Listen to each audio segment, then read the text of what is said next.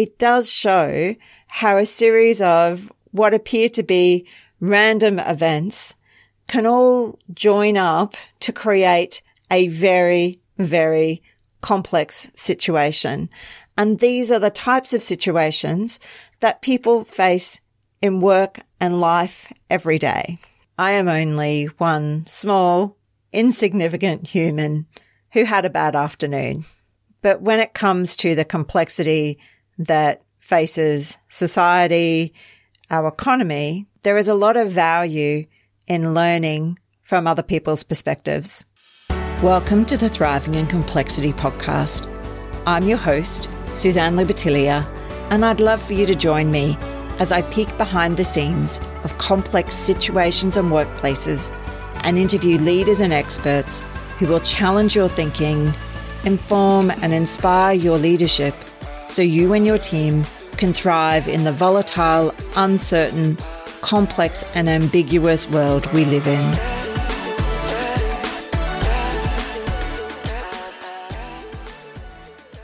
Hello, everyone. On today's podcast, I thought we might try something a little bit different.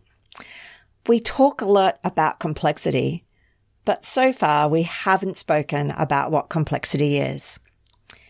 To me, in simple terms, complexity is what emerges from the interactions between different parts of a system or interactions between systems. What emerges, um, you would expect it to be nonlinear and random. And in complex systems, it may never be possible to explain exactly why something happened, and it's impossible to predict what is going to happen. Because we learn through stories, I thought I would share with you something that happened to me recently. And I also think that the universe has a sense of humor because this happened after I had launched the Thriving in Complexity podcast. And quite frankly, little did I know what the universe had in store for me. I had been working in Melbourne during the week and had arranged to go and stay on Phillip Island for the Australian MotoGP with a group of friends and family. Had a lovely weekend. I decided to drive back to Melbourne on the Sunday afternoon, knowing that I had quite a lot of work that I needed to do to deliver some work for a client on the Monday and the Tuesday. So I thought I'll leave myself plenty of time. So I left Cowes on Victoria's Phillip Island at one o'clock on that Sunday afternoon. And I expected to be in the apartment that I'd booked in Melbourne, completing all of that urgent work by about 3.30 that afternoon. So I was driving back. I heard on the radio an announcement about some really significant accidents that had happened on the Monash Freeway and that it was closed and advising people to hop off the freeway. Now, not being from Victoria and not being familiar with all of the different places that I was driving, I had no idea I was heading straight for the Monash Freeway. What I learnt is that a lot of drivers in Victoria do not follow the road signs when there is a traffic incident. So I was very compliant. I saw on the overhead pass there were green ticks and red crosses. And what I understood that meant is that when there was a red cross, you weren't supposed to drive in that lane anymore. And the whole idea was that everyone was supposed to move over to the left so that the traffic could keep flowing and they could direct everybody off through a particular exit. So as I said, I was pretty compliant.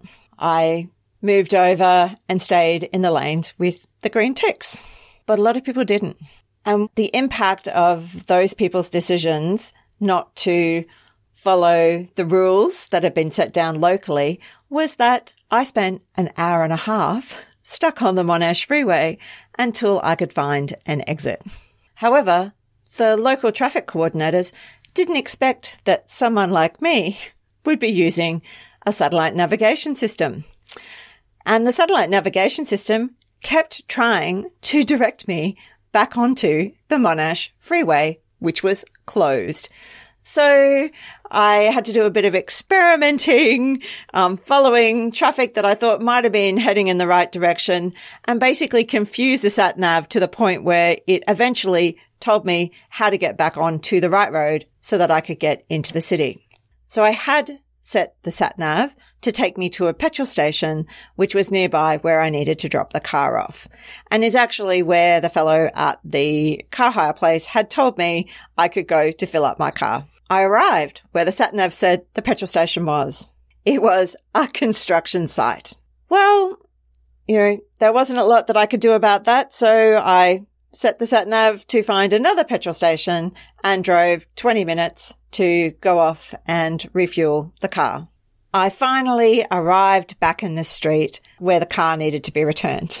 When I drove down into the car park, which was shared with the Aldi supermarket, I discovered that the security grills were down and that it looked like the car company was closed. So I parked the car, walked up onto the street, read the door and discovered that it had new temporary closing hours. However, when I had picked up the car, no one told me that. So they knew that the time that my car was due to be returned was just before their closing time. However, they didn't tell me. So I rang the phone number on the door. And after a very confusing conversation with someone on the other end of the phone, I discovered that I needed to go get back in the car and drive out to the Melbourne airport. So I actually had to pay to get the car out of the car park because I hadn't spent my $30 at Aldi. And I drove another 40, 45 minutes out to Melbourne airport so I could return the car. By this time, it was seven o'clock at night. It had been a, a pretty frustrating afternoon, but I was looking forward to finally getting into the apartment and being able to start all of that work that I desperately needed to do. The Uber dropped me off at the apartment building and during the course of the day, I'd received multiple emails from the booking site providing me with information on where to find the lockbox, what the access code was, and how to get into the apartment building. So I thought this is going to be a piece of cake. I found the lockbox. I put in the access code. I opened the lockbox and guess what? It was empty. By this time, I was a bit teary. I just couldn't believe how all of these series of events had managed to come together to create this situation. My phone was nearly flat. I was trying to call the lady who was the contact for the booking. I was texting her, but there was no response. So my husband was back on Phillip Island with family and friends. They were out for dinner. And I gave him a call because I just really needed to talk to someone at that time. And so he came out. We had a bit of a chat. I talked about what I would do if I couldn't get hold of this lady and he went back in. Now it was only a couple of weeks afterwards that I found out that me calling him and him leaving the restaurant to go outside to have a quick chat to me meant that they took his dinner away.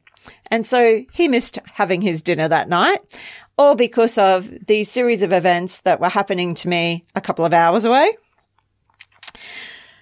But anyway, back to my story. I still could not get hold of the lady who was the contact for the apartment. So I looked at the hotel across the road, went across there, got a quote for what it would cost to stay there for the night. I had already paid for the other apartment though. The lady took pity on me. She was lovely and she let me go sit in the hotel foyer, plug my phone in and wait. I finally heard from the lady who, um, is whose apartment it was.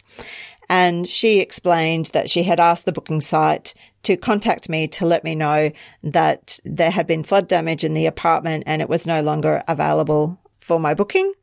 Unfortunately, something had gone wrong and they didn't let me know that. And that's why I was now finding myself in the foyer of another hotel with nowhere to stay. So I ended up staying in that hotel. And at eight o'clock that night, I finally booked in and I was able to order some room service and start doing the work that I desperately needed to do. So my unexpected seven hour trip shows how complexity can emerge from the interactions between different, often unrelated systems. And it felt like the universe was saying, you want to talk about thriving in complexity? I'll show you what complexity is. Now I know that this was just, in the scheme of things, a bit of a frustrating afternoon. However, it does show how a series of what appear to be random events can all join up to create a very, very complex situation. And these are the types of situations that people face in work and life every day. I am only one small, insignificant human who had a bad afternoon. But when it comes to the complexity that faces society, our economy, there is a lot of value in learning from other people's perspectives. Now, there are purists who focus on complexity theory, and there are practitioners who've picked up those theories and applied it in practice. And what I would like to do with this podcast is bring you a mix of perspectives so that you can work out what works best for you, for your particular complex situation, but also hopefully to inspire you as well and to help you think differently and look out for possibility. If you know of someone that would be a wonderful guest on the podcast, please reach out to me via email or on LinkedIn. I'd love to hear from you. And I hope you had a bit of a chuckle at my misfortune. Thanks for listening. If you heard something you want to revisit or explore in more detail, you can check out the show notes. If you enjoyed this episode and you like helping others to open their thinking, please share it with others, post about it on social media, or leave a rating and review. As always, a big thank you to Leon Fitton and the team at the Podcast Concierge. That's all for this episode. I'll see you next time.